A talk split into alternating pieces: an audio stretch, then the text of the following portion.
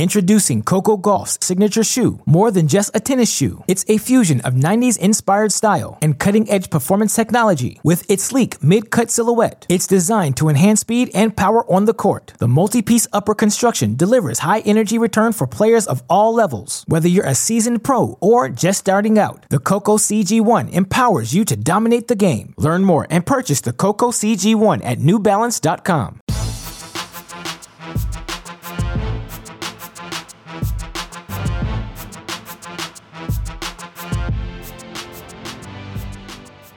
Welcome to the mini break, your daily podcast for the biggest storylines, results, and controversies from the tennis world. Today is Wednesday, March 16th. On today's show, I want to recap all of the men's and women's singles action that took place yesterday at Indian Wells. Yes, there were only three three set matches on the day, still plenty of takeaways for us tennis fans to enjoy, plenty for me to discuss here on today's show. Of course, I'll start with Iga Swiatek. She's dropped the first set in all three of her matches at Indian Wells, nevertheless continues to find ways to advance. And yesterday it was a three set victory over Angelique Kerber that now sees Swiatek reach the quarterfinals of this event. According to the Tennis Abstract Singles forecast, Swiatek is your favorite at this point of the tournament. You can understand why she would be given the immense amounts of success she has had here on court in 2022. But of course, if she continues to struggle, will she continue to be able to get away with it? That's a question I want to ponder here on today's show. I also, of course, want to talk, as we're a glass half full sort of program, want to talk about how she's managed to overcome those struggles while I, I continue to be impressed with the progress in Swiatek's game. But of course, she wasn't the only one to play an impressive battle on day seven of this tournament. Certainly, you may not have seen this match, particularly if you live on the East Coast, as it was the latest match scheduled at Indian Wells' final match to finish on the day. But what a fantastic battle between Veronika Kudermetova and Marketa Vondrousova. Kudermetova ultimately earning a three set win over last year's Olympic silver medalist. I don't know what to do with Veronika Kudermetova. The 24 year old has certainly had moments here and there. She's played pretty sound tennis since the tour resumed in August of 2020. And yet, what is Veronika Kudermetova's upside? I want to dive deeper into the stats behind her success and ponder that question here on today's show. Of course, we're going to touch on all of those round of 16 matches as we got to see all eight of them on the women's singles side yesterday. But of course, on the men's side, the highlight match of the day, certainly young American. Is he still young? I think 24 is still young. It's younger than me, but he, uh, you know Taylor Fritz. I don't know why I continue to ponder the age. Taylor Fritz earning a three-set victory, seven-six in the third yesterday over Jaume Munar, and you know that was a physical match. And of course, Fritz last season reaching, I believe, the semifinals, if memory serves me correct, of Indian Wells. Now has a chance to reach the quarterfinals once again. Survives that match. Was a physical affair. I want to talk about why the patience we see from Fritz, along with all the other weapons, but the patience, most importantly, is perhaps the most glaring characteristic I have taken away from his recent performances, and part of the big reason, in my opinion, he has continued to have the success he has had here, not only in 2022, but obviously at the end of last season as well. But, you know, you look beyond Taylor Fritz, you look beyond the Americans, as of course we've talked a lot about the Americans here on this show as it relates to Indian Wells, in particular, the American men, because the American men, in fairness, have played extraordinarily well, and I do think they have been one of the, if not perhaps the biggest takeaway of the tournament so far. Uh, but of course, you look uh, for uh, beyond that. I, again, it's shaping up to be a really fun home stretch of this Indian Wells on the men's side. As a guest earlier this week, David Kane framed it. Welcome to the WTA-fication of the ATP Tour. It's you know a lot of parity across the board. Of course, the favorite is still Rafa. Let's not be, you know, let's not get carried away here, especially given the fact Rafa's undefeated at this point of the tournament and at this point of the season. And you look, you know, number one seed, Daniil Medvedev, knocked off. Zverev, he's been knocked off. Tsitsipas, he's been knocked off. Certainly of the next gen faces, those are the three leaders in the clubhouses, all of them out of this tournament. Now, you've still got Carlos Alcaraz, of course, in the mix, like Gael Monfils, who's in the top 25 club, one of just 13 players you can say that about over the last 52 weeks, top 25 in both both hold and break percentage. He looked outstanding against Medvedev. He had a day off coming into today's round of 16 against Carlos Alcaraz. That's going to be a fantastic match. But, you know, Brooksby Norrie, that's going to be really fun. And we know about the parity in the top half of the draw. You look at how the bottom half is now shaping up. And, you know, the rise of Miomir Kecmanovic. Want to talk about that a bit. The steadiness of Andre Rublev, who's now won 11 consecutive matches. Isner continues to serve so well. There's a lot to discuss here on today's show. I want to try to get to as much of it as I can, of course. The reason I'm able to do that day in, day out here on this show is because of the support we get from all of you listeners and our Cracked Racquets Patreon family. I do want to point out I try not to do this because I don't want to get in my own head, but I always appreciate when any of you listeners leave a comment, whether it be a positive comment, you know, your fandom for this show, your uh, passion, your shared passion, I should say, for the game, but even the constructive criticism some of you leave on the Apple reviews or when you tweet at us things you'd like to hear us incorporate or things you'd like to hear me do differently. I know if I eat too closely to the recording of a show, I will have intolerable acid reflux. And i promise i'm going to do that. Last one listener pointed it out. It was funny. I think the the comment was this show has a lot of potential but there are some little things like the burps and the hiccups. And i was like and he goes despite all of that it has potential. I was like if you still see the potential despite all of that i can clean up some of the all of that moving forward. I'm immensely grateful for all the feedback we get. Again both positive and even constructive even the negative stuff I like as fuel. But from all of you listeners, please continue to do so. It helps us with the machines that be the algorithms. Obviously, we want to continue to grow this show. We want to continue to be able to do it for all of you listeners as frequently as possible. You ignore the blip over the past 10 days. Again, we are rocking and rolling here on all cylinders moving forward at Cracked Racquets. All of that said, again, a huge shout out to all of you listeners, our Cracked Racquets Patreon family, for making these podcasts possible. Of course, a huge shout out to the lifeblood of this show show, our friends over at Tennis Point. And I imagine a lot of you listeners are playing tennis. And we're now at that point of the year, mid March, depending on where you live in the United States. But you know, even in Michigan at this point of the season, you are wondering to yourself, is it time to move outdoors? Am I going to be able to play some outdoor tennis here in the late afternoon? The answer to that question is yes. And look, if you're moving from indoors to outdoors, it's time to upgrade the equipment.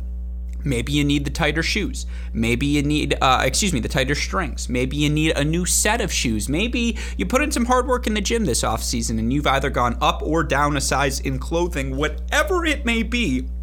All of those things are available with our friends at Tennis Point. You go to tennis-point.com right now, use our promo code CR15 upon your purchase. Not only will you let them know we sent you there, you'll get free, uh, uh excuse me, 15% off all sale items, free two-day shipping on all orders exceeding $75. I was so excited I forgot the order. And best of all, a free can of Wilson Extra Duty tennis balls. Folks, it's very simple. Tennis-point.com for all of your tennis equipment needs. Tennis-point.com. That promo code is CR15. With all of that said, there's a healthy synopsis of the show coming up here for all of you listeners. But let's get into the nitty gritty. Let's talk about what I'm calling day seven at Indian Wells. That doesn't include the days where it was strictly qualifying action. Of course, for us hardcore fans, that's when the tournament truly begins. But, you know, this is the seventh day of main draw play. Thus, I will refer to Tuesday as day seven of the event. You look uh, at, again, the action we have unfolding here uh, over the past day. Women's round of 16 action played all eight matches. We had the back half of the men's round of 32. I have to start with that Iga Swiatek performance. You look for Swiatek 4-6, 6-2, 6-3. She manages to survive against Angelique Kerber. And, you know, it's worth mentioning how many years ago was it? 2019? I know that feels like a lifetime ago, but 2019 where she played Andreescu, I believe it was in the final of this event, or was that in the final of Miami? That might have been the final of Miami. The point being, you know, for Angelique Kerber, Let's not forget how exceptional she has been since the start, really, of the grass court season last year. You look for Kerber, who is very on and off, very streaky as she has been throughout the course of her career relative to you know the exceptional results she's always been very good but you know it was what every odd season for like five years on and off that she won a Grand Slam or didn't. You look for her, though, since the start of the grass court season. Kerber's played really good ball, whether it was the title she won in Bad Homburg, semifinals Wimbledon, semifinals Cincinnati, round of 16 U.S. Open, quarterfinals Indian Wells last year.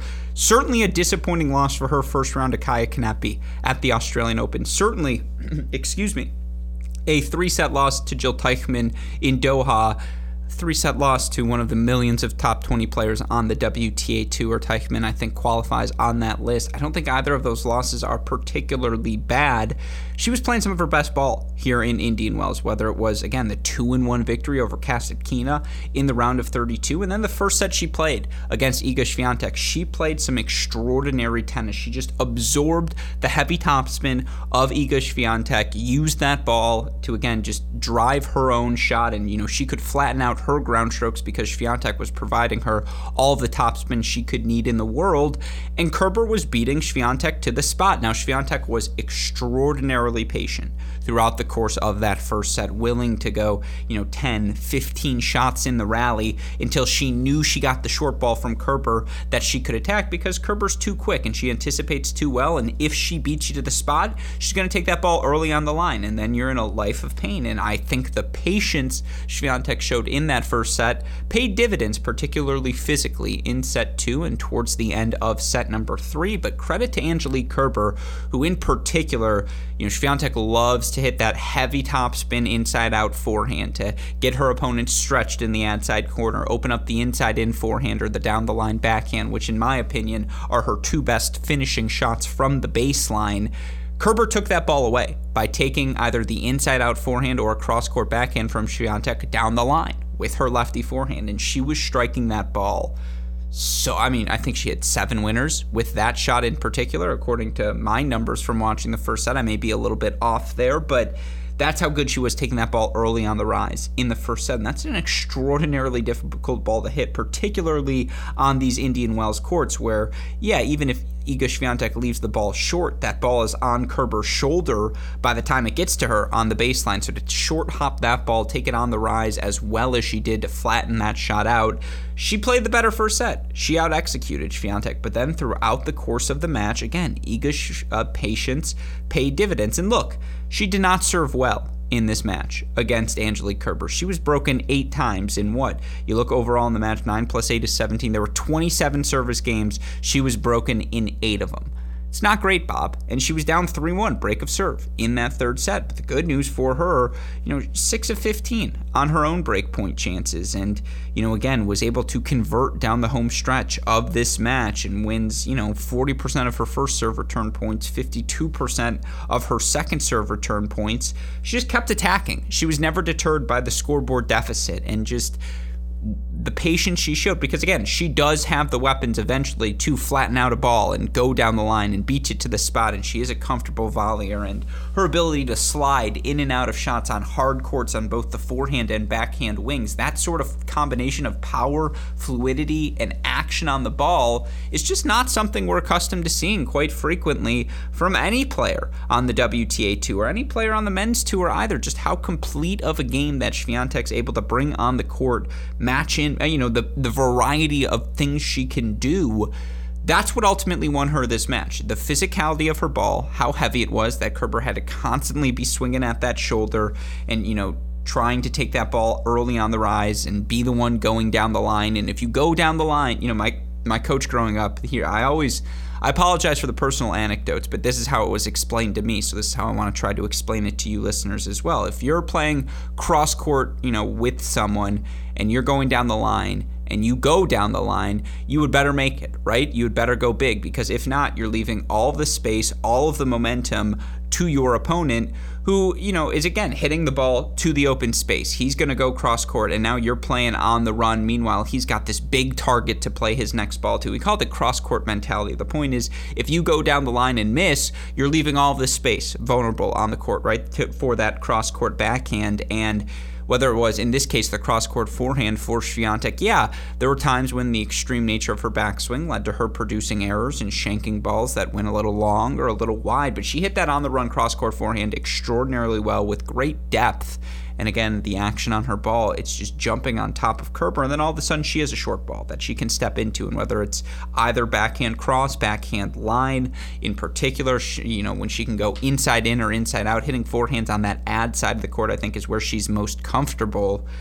She's just, it's the complete package. Now, she did not serve well, and the second serve, particularly on these Indian Wells courts, are going to sit up. And Kerber did a great job attacking her return of serve as well. Again, Kerber played a really good match here from start to finish. Iga just out physicaled her down the stretch it was, you know, you look for Iga here across the board here. I mentioned it. She loses first sets in all three of her first matches, but against Clara Tauson, it was a completely different story. Tauson was just striking the ball so well, and yet Iga made that match physical, extended Tauson to corners, ultimately made more first serves, ultimately wins the match. Against Kalinina, Kalinina, same deal, was just on fire in that first set. Iga settled down, continued to stick with her game plan, stick with her physicality. She ultimately wins the match 0 1 in the next two two sets.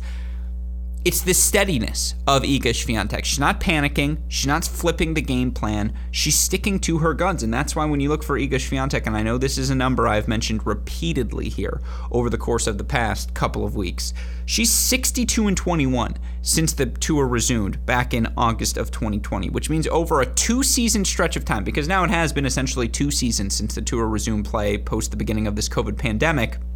She has won 75% of her matches. That's a top 10 player. You know, when you're winning over 70% of your matches, you're going to continue to rise. When you're winning over 75% of your matches, you are going to, as she has, rise all the way to number three in the world, which will be a new career high ranking for her uh, when play begins in Miami. And you look for Iga Swiatek, it's how consistent her success is, regardless of the level of opponent. So she's 27 and 3 against opponents ranked outside the top 50. She dominates them. I'm not even gonna. I'm gonna ignore those stats against any opponent ranked outside the top 20. Though that means you know you can be ranked 21, 33, and we talk about it all the time. There are 45 top 20 players right now on the WTA tour. So the Kudermetovas of the world, the Vondrousovas of the world, who are technically top 20 players, right? Certainly show that level. They're not technically top 20 players. They're technically not top 20 players, but display the level of a top 20 player match in, match out.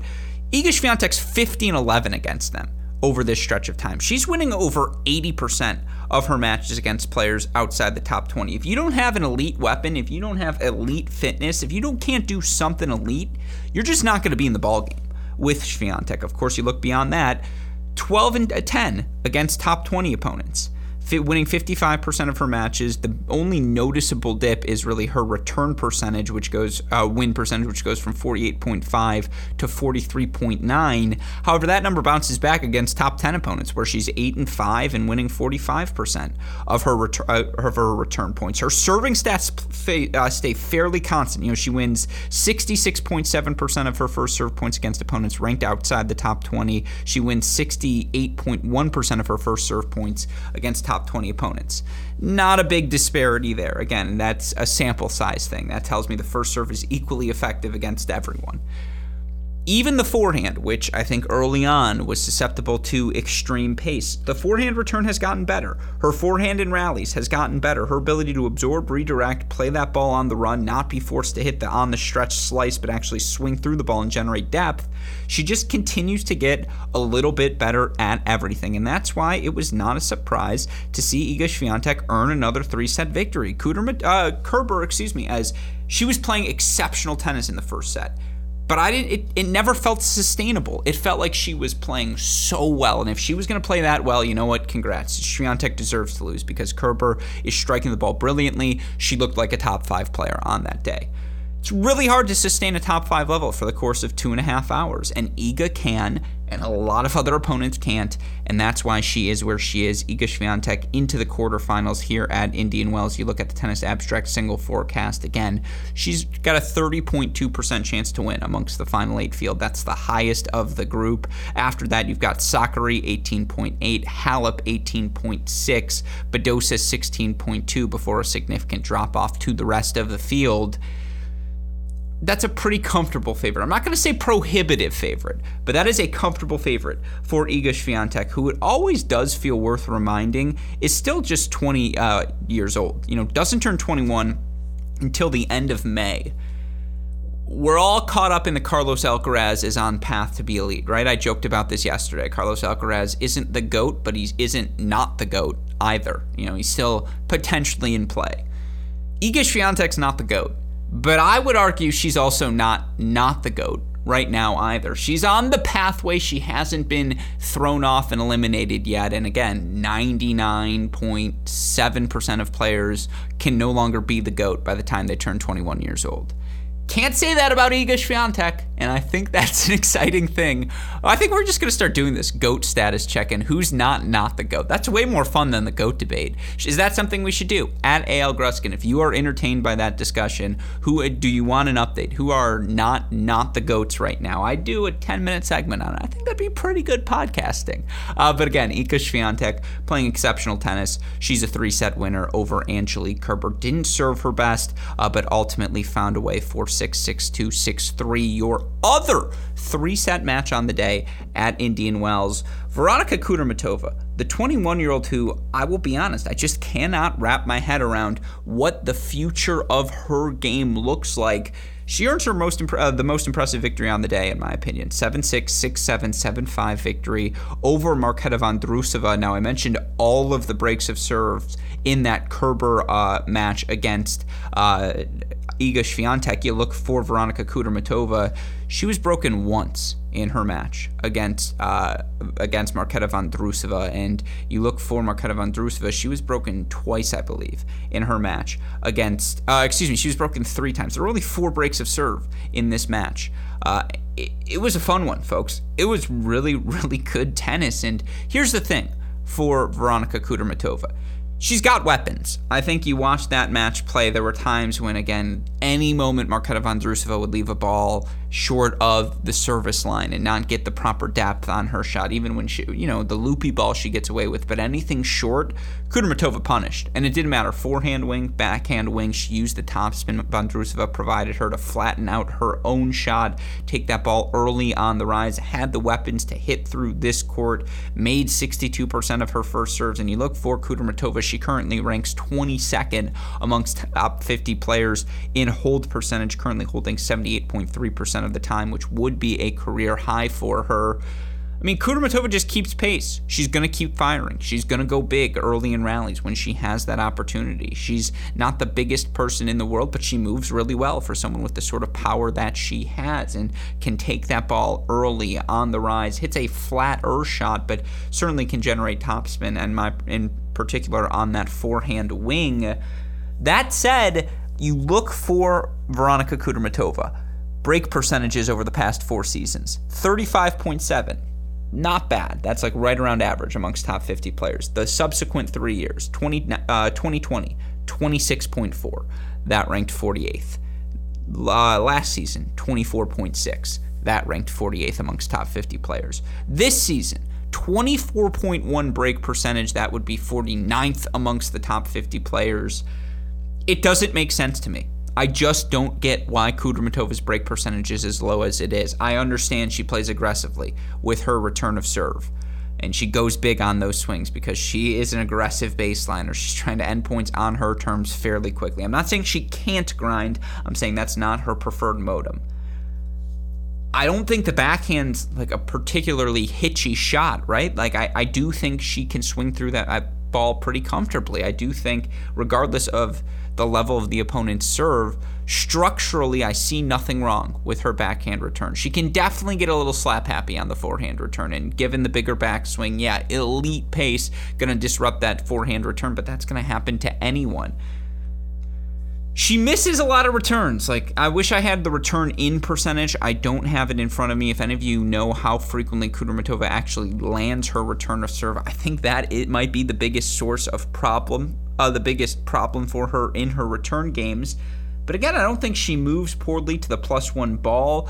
She's not the most fluid in the outer thirds, but not because of her movement. It's because she does play one speed, and that speed is, again, flatline drives. And so the errors will pile up when you get her stretched. And credit to uh, Marketa Vondrousova, who, you know, played a brutally physical match against Anett Kontaveit literally the day before. Uh, and so, you know, again, this is a really tough turnaround for Vondrousova, who still physically was right there and was playing with the angles, playing with the spins, incorporating the drop shot on the backhand wing as she does better than anyone in tennis, in my opinion, and making Kudermetova uncomfortable, not letting her sit in the center of the court and swing freely.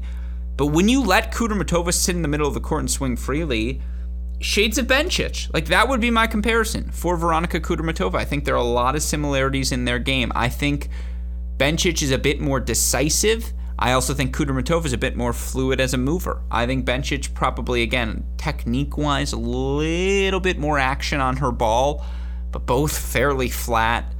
I like both backhands pretty similarly. I like the way Bencic hits the swinging volley and moves forward better than Kudermetova, but not demonstrably better. Kudermetova is only 24 years old, and again, she's been hovering in this 20 to 40 in the ranking range for quite a bit of time. Now, coming into this event, she's at a career high, number 24 in the rankings, and again, she's now reached the quarterfinals here of Indian Wells. It's crazy. If she wins Indian Wells, you win freaking Indian Wells, she's not going to crack the top 10 of the rankings. Tells you right now how loaded those rankings are, how balanced it is from spot to spot at the top, or just how thin the margins are but and how many points they've all accumulated. But I don't. I think there's another gear to Kudermetova. I think there's a way to groove out that return because again, structurally, fundamentally, I know it's to ask anyone to change their mindset about anything. It's never going to happen. I think it can for Veronika Kudermetova. There's more there. There's something that continues to be able to unlock. With that said, you know, again, Kudermetova, your uh, winner here, three sets over Marketa Vondrousova. It was a fantastic match. I guess Seven six, you know, seven five in the third set. I, the only problem was how late it finished on the West Coast. But again, I stayed up and I highly recommend you watch the replay because it was physical tennis. You know, again, it was a contrast of styles. There were lengthy, you know, it's not just one shot for Kudermetova. She's a four or five shot, you know, on her own racket, sort of finishing points, get you side to side with her line drives. But Vondrousova extends points and brought out the athleticism in Kudermetova. Again, this was a really fun match, a match ultimately that Veronika Kudermetova prevails in. And again, just quickly, you look at the Kudermetova stats since the pandemic, uh, you know, since August 2020, which is what I consider where we're still in that prolonged stretch of pandemic era tennis. 53 and 36 for Kudermetova during that stretch of time. That's a 60% win percentage. Now you look for her against opponents ranked outside the top 20. She's 44 and 18. It's hard to argue she's not a top 20 player given that level of success. On the flip side, she's 7 and 18 against non-top 20 opponents. So why and you know, you look at the return percentage it drops by 5% in terms of return points won. You look at her second serve percentage drops by 3% effectiveness. The first serve is still equally successful the first serve percentage against top 20 opponents, 54%, is atrocious. And I think in general, her first serve percentage is something that has to improve. And if it, I think it's a low hanging fruit because she makes like 59% of her first serves this year, 57% for her career average. The average amongst the top 50 players is 61%. There's 4% just to get to average. And that's low hanging fruit because the serve is something you can always improve.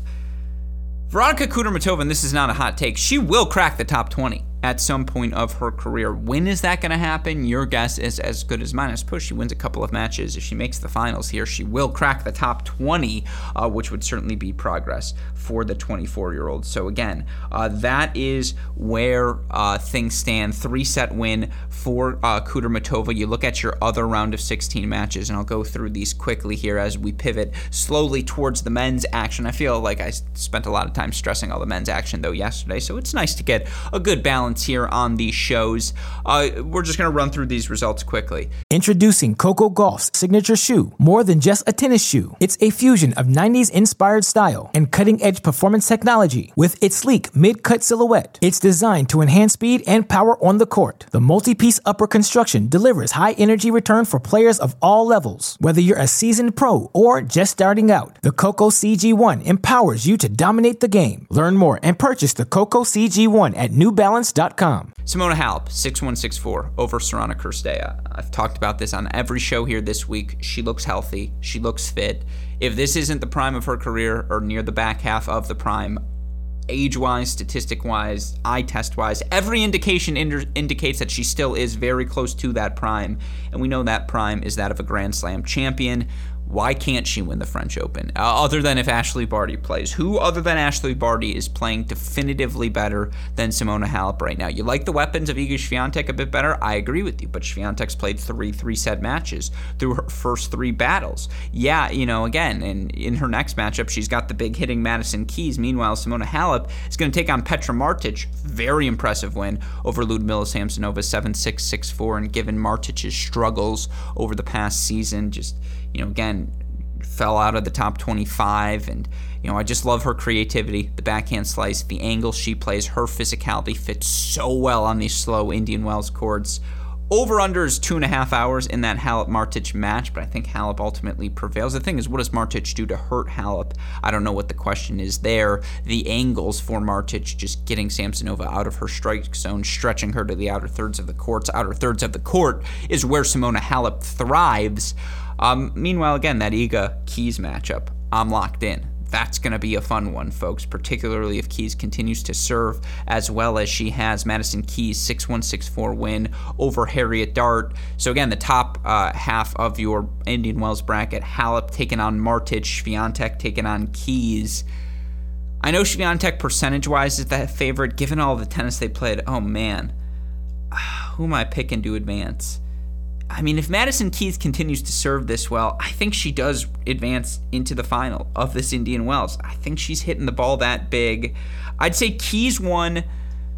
I mean, the thing is, I've been on the Swiatek bandwagon of she's the favorite forever, but I think Swiatek plays here today. Today's the day. If Keys gets Swiatek, then I think Swiatek doesn't win this tournament. Otherwise, I'm picking Iga.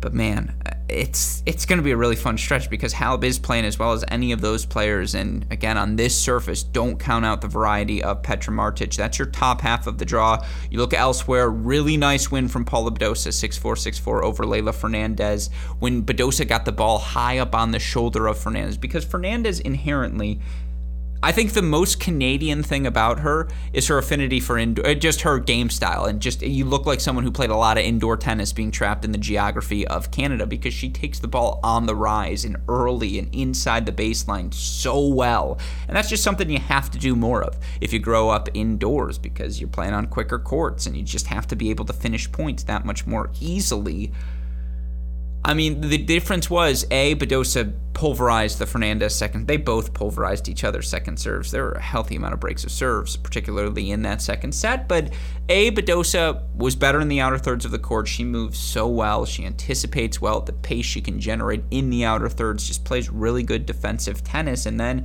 was willing to step up on the second serve returns. And you know, did a good job of when she played to the Fernandez forehand, getting that ball high on Fernandez and not allowing her to take it on the rise on on the short hop, not allow her to drop through it. Just, you know, again, depth was key for Badosa, and she kept the depth in the court to prevent Leylah Fernandez from sitting on top of that baseline. I was thoroughly impressed by Paula Badosa in her 4 and 4 victory over Fernandez, uh, and she's now going to take on Kudermetova. I believe Kudermetova has a 3 0 head to head lead in their career matchups, but certainly Badosa is still undefeated in Indian Wells play I think we all consider her the favorite at this point. You look beyond that, your bottom half matchup might be my favorite of all the quarterfinals. Even, you know, Iga Keys, that's great. Badosa, Kudermetova, Martic, Halep, but Sakkari Rybakina, sign me up. And Rybakina in her 6 and 2 win over Viktorija Golubic because Sakkari 4 1 up on Gavrilova. Now Daria Saville uh, when Saville forced to retire. Sakkari's looked great don't need to spend too much more time on her, and she's getting the results she needs. She has consolidated a top 10 position, folks. Even perhaps if she only goes fourth round instead of backing up her semifinals at Roland Garros, that's how good she's been to start the season. Uh, but Elena Rybakina, who's you know who talked publicly in the press, she had COVID. It very much adversely affected her. She's healthy now. She's feeling comfortable on court again. When she's on her front foot, playing power tennis, moving well you just see a number one player in the world someday. Just someone who will hit you off the court and with her length and sneaky good movement, you know, again, just at any moment can pull the trigger, go big down the line, go big cross, hit the big serve, win free points. Now, she gets a little aggressive on that return of serve, but again, structurally, I see nothing wrong with it. I see a player who's only going to continue to get better. She's got the physical test tomorrow, right? Against Sakkari, who's going to force her to make the extra ball, who's going to incorporate some discipline, some different spins, different paces, try to work her own way to the net behind a plus one ball and force Rybakina to, you know, again, play some defensive tennis. It's a really fun matchup but it's no longer a hot take if you just watch Elena Rybakina play. If she's healthy, she's going to be a top 10 player at some point in her career, and I really do think she can do it as soon as this season. That's how impressed I am by the power tennis she plays. But again, your quarterfinal matchups, and I'll give you the tennis abstract odds here. Halep, 82% favorite over Martic. Swiatek, 72% favorite over Keys. Badosa, 67% favorite over Kudermetova, and then Sakkari, a 62% favorite over Elena Rybakina those where is that is where excuse me things stand right now on the women's side of Indian Wells. Let's flip gears now though and talk about the men's action that's unfolded. And again, it was the back half of the third round yesterday. Only one three-set match on the men's side. I do want to talk about Taylor Fritz's three-set victory though over Jaume Munar. You look for Fritz was a 6-4, 2-6, 7-6 victory for the American. I mean, Fritz has put together, eh, you know, we said it at the start of the season, right? The uh, least hot, hot take that, you know, everyone was going to say uh, coming into the year, everyone's prediction for 2021 is I bet Taylor Fritz is going to make the first Grand Slam second week of his career. To which I would always say, yeah, I think we all agree Taylor Fritz is going to make the first, second week at a Grand Slam of his career this season. And guess what? He did it right away. Makes the second week of the Australian Open, knocks out Tiafoe, Bautista Agut on his way to that five set loss to Stefano Tsitsipas. Of course, you look for Taylor Fritz, perhaps most remarkably, the fact that he got knee surgery between the French Open, Indian Wells last year. You look for him, again, the results he's put forward during this stretch of time. Semifinals in Los Cabos loses to Cam Norrie. Semifinals in Atlanta loses to John Isner. Third round Wimbledon, four set loss to Alex Zverev. Now had a tough stretch between Washington and the City Open was part of the, you know, beats uh, Alex de Minaur, the number 14 seed at the U.S. Open last year, and then he goes into that matchup with Jensen Brooksby, but was another victim of the Brooksby experience. Still, no shame in that Brooksby loss. It certainly aged well. No shame in a second round loss to Shapovalov in San Diego. Of course, then he goes semifinals in Indian Wells, where he beats Zverev, beats Sinner, beats Berrettini, even a good first round win over Nakashima before getting knocked out by Basilashvili. Makes the finals in St. Petersburg indoors uh, before getting knocked out three sets by Marin Cilic. Quarterfinals where he beats Norrie, beats Rublev indoors in Paris before getting knocked out by Novak Djokovic. Then, of course, again, the culmination of it all, the first, second week at a Grand Slam at this year's Australian Open. I don't know what else to tell you. Again, you look since Indian Wells of last year, which is when he made that first Masters semifinal, and that's probably the signature run of Taylor Fritz's career thus far. The guy has just been freaking lights out. You look for him overall, 23 and 8 overall during this stretch of time. That's obviously pretty impressive. 74% win percentage. He's holding serve 84.6% of the time. That's, you know, a top 25 number. He's breaking serve 25.9% of the time. That's a top 25 number. He looks more and more comfortable physically, and of course, on a slow hard court, now you're playing Taylor Fritz's game. That's exactly where Taylor Fritz wants to be, and just, you know, you can see the confidence building. And now he's got a serious test here today, and I won't lie, I'm recording this as de Minaur and Fritz are going out on court, and so, you know, I don't want to give any spoilers on how that match is going to go or however it may be, in case just depending on how you, when you're going to all listen to this. Um, but, Fritz will have the biggest weapons on the court. His serve's the bigger weapon. His forehand's the biggest weapon. Backhand's a bigger weapon. Now, again, de Minaur's the better mover. I think de Minaur's the better volleyer. And until Taylor Fritz, you know, I think the moment Taylor Fritz becomes comfortable as a volleyer, I think it's over for the. I don't want to say it's over. That's definitely too hyperbolic. But I think he takes another jump in the rankings. I think his results take another jump because you saw today against Jaume Munar, and again in this matchup for Fritz, three set victory for Taylor Fritz, three six six four seven six. You know, he had the big weapons. He made 68% of his first serves, won 70% of his first serve points, was up a break in that third set. Now he ceded the break back, but if you looked for Munar in each of his service games down the home stretch of that third set, Taylor Fritz had break point chances or worked his way into the third set you know, again, Fritz just keeps swinging, and he's so confident in his ground strokes that, you know, he's willing to grind, play the 10, 15, 20 shot rallies. He's willing to be patient now and wait for you to offer him a short ball before fully turning from the baseline, whether it's forehand to backhand wing, because he's more comfortable as a mover now. Of course, you know, again, when he turns into that inside in forehand uh, from the ad side of the court, that that can be an elite weapon backhand down the line, so comfortable hitting it. Can hit the backhand cross court, short angle, or with depth. And just, you know, again, one of the more natural service motions you will any ever see of any player out there on tour can hit the kick, can hit the slice, can hit the flat. Fritz has a lot of skills at his disposal, particularly from the baseline. The question has always been athleticism and can he improve at the net?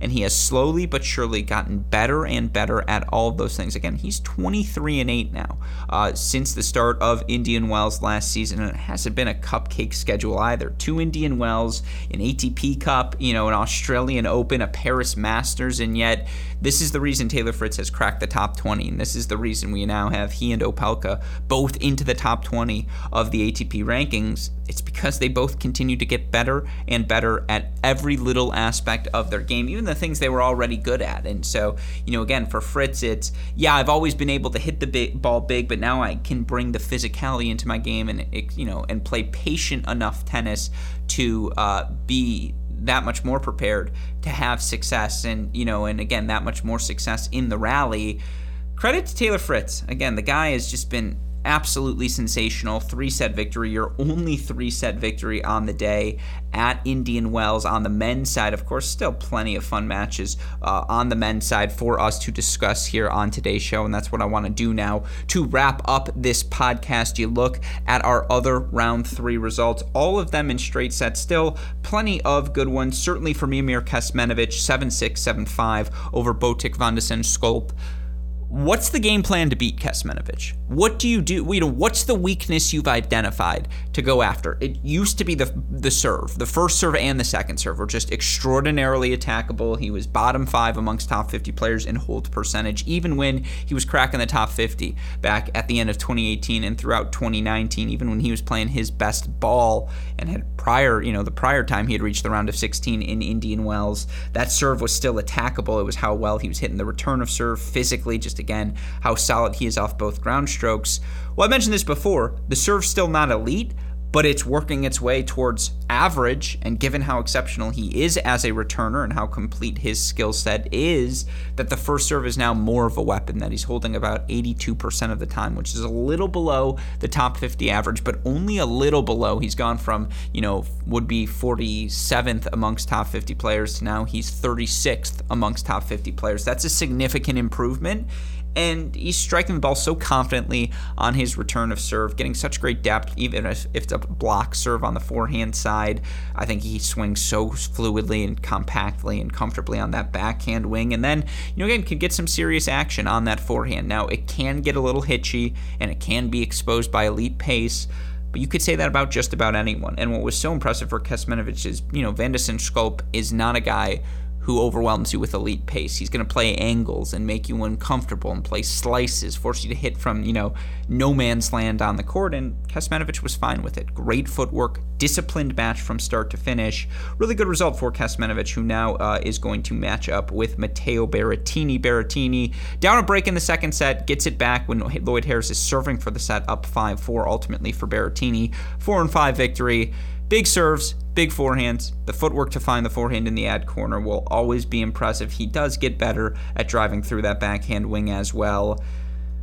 Lloyd Harris has the framework of someone who should be so good at tennis. 6'6, fluid, massive first serve, comfortable on both wings, and yet still working to put all the pieces together. A little robotic at times for Harris. Again, you just feel like, yeah, plan A can be very good at times, but B, C, and D you know, again, when things break down to improvisational skills, what's he going to do to get himself back in an advantageous position? I think that's something he continues to look for, and so often his his solution is to fall back behind the baseline and go six feet behind there and use his exceptional combination of fluidity and strength to get away with things. That's just not going to work when you're playing a Berrettini and at the highest level of the game. And again, 30 number 30 seed at Indian Wells, top 35 player in the world.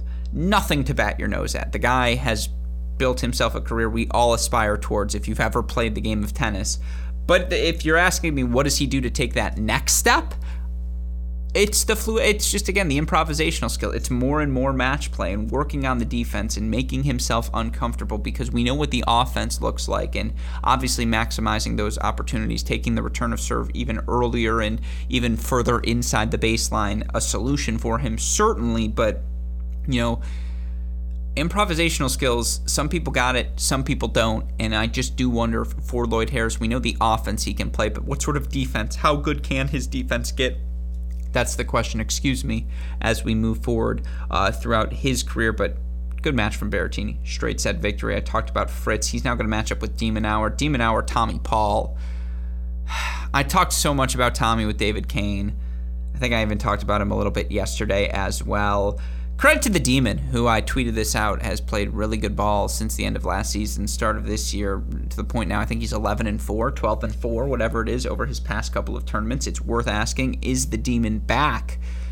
But if Tommy Paul breaks in the one all service game and one all first set goes to eight deuces, Tommy has five breakpoint chances, unable to convert any of them, was up 15 40 in the game if Tommy breaks, it's a different match. Like it really is, because I think there's only one break of serve in it in de Minaur, six and four victory. And you know, again, the snap on Tommy's forehand now, his willingness to go big more frequently, and the consistency with which he can do it. Tommy's ready to be a top 30 player, and he's got the athleticism and skill set to be even better than that. de Minaur just he, he's a survivor. Like again, if you could give Lloyd Harris de Minaur speed and instinctual skills, that player is the number one player in the world, and I don't think it's particularly close. I was, you know, again, Fritz de Minaur, I had that same thought for. Like, man, if you just merge them, how quickly does that guy ascend to number one in the world? de Minaur's speed, but Fritz's ground strokes and serve, and de Minaur's ability to use his speed to move forward and his hands at the net, like, ugh, would that player be exceptional?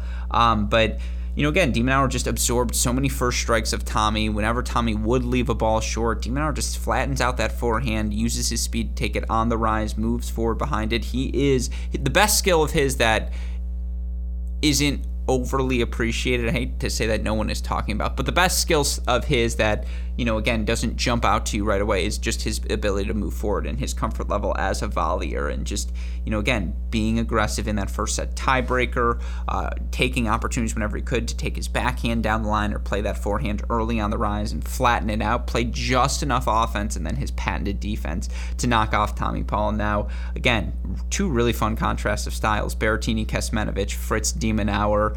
Beyond that, Andre Rublev down a break, two love, two Francis Tiafoe, but there's just a physicality now that Rublev's playing with, and career high right now for him. Hold percentage, I believe it's 86.1%. The break percentage is back over 28%, which is second highest of his career, second only to that 2020 season. Uh, yeah, Rublev's just playing great ball. He's won 11 straight matches. No disrespect to Francis, who I thought fought well, but Rublev can match your physicality now, and he's going to find enough forehands, and that's a problem for the rest of the tour. So I thought he's played great. It's going to be a fun matchup between he and Hubie Hurkacz. Hurkacz 7 6 6 3 over Stevie J. Stevie was right there. He had his chances in that first set, and this is a perfect surface for him because he has that much more time to find the forehands. You know, he snaps off a ball as well as anyone, and with the action on his ball, it, you know, it rips through and jumps up on you on these Indian well courts in ways few other players do. But Hubie's size, just moving forward, the athleticism, the fluidity, guy's a stud. Um, and again, it's for him can do B, C, and D well. What is Plan A? Well, yesterday was serving, moving forward, finding the Stevie backhand, not letting him get into his forehand patterns. That was a very fun match. Of course, Hubie Hurkacz's coach, the former coach of Steve Johnson, you could tell Hurkacz knew precisely what to execute throughout the course of that match. And then, you know, last but certainly not least, two matches I wouldn't say I fully locked in on, but certainly saw enough of Isner five and three over Schwartzman. his kick serve on this surface, particularly against Schwartzman. That's just a ridiculous matchup. And hey, you give the big man a little bit more time. He is a grinder at heart, uh, despite you know being seven foot tall. So John Isner, uh, I thought just played a good match. It was really tough for Schwartzman to hurt him throughout the course of it. He was hitting the return of serve confidently because these courts punish a slow serve but reward a high kick. It was just perfect conditions for Isner, and he made the most of them, five and three. And then, you know, for Dimitrov, three and four over Bublik. Did a great job taking that return early on the wise. I thought hit his one-handed backhand so well throughout the course of the match.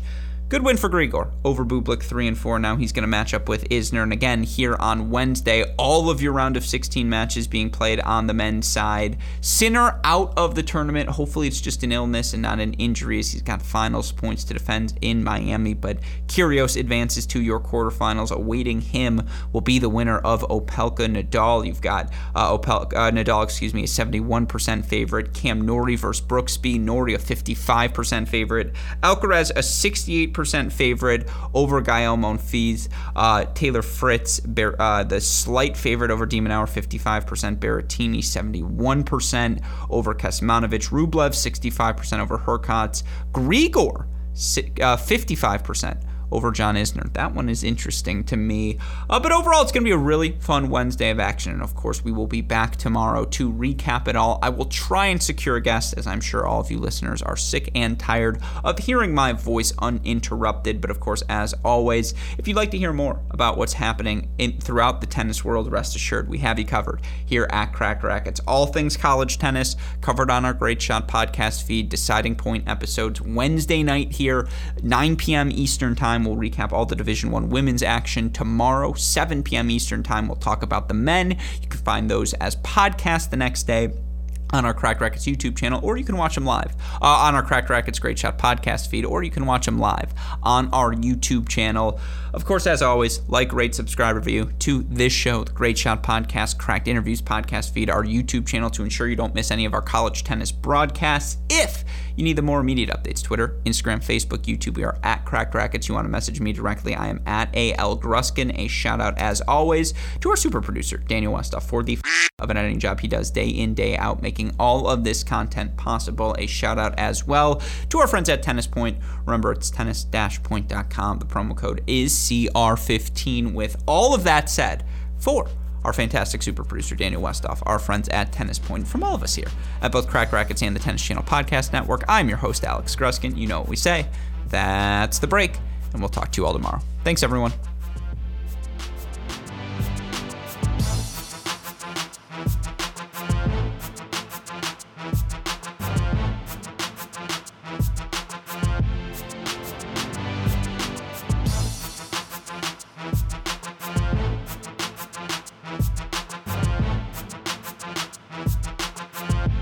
Another day is here, and you're ready for it. What to wear? Check. Breakfast, lunch, and dinner? Check. Planning for what's next and how to save for it? That's where Bank of America can help. For your financial to-dos, Bank of America has experts ready to help get you closer to your goals. Get started at one of our local financial centers or 24-7 in our mobile banking app. Find a location near you at bankofamerica.com slash talk to us. What would you like the power to do? Mobile banking requires downloading the app and is only available for select devices. Message and data rates may apply. Bank of America and a member FDIC.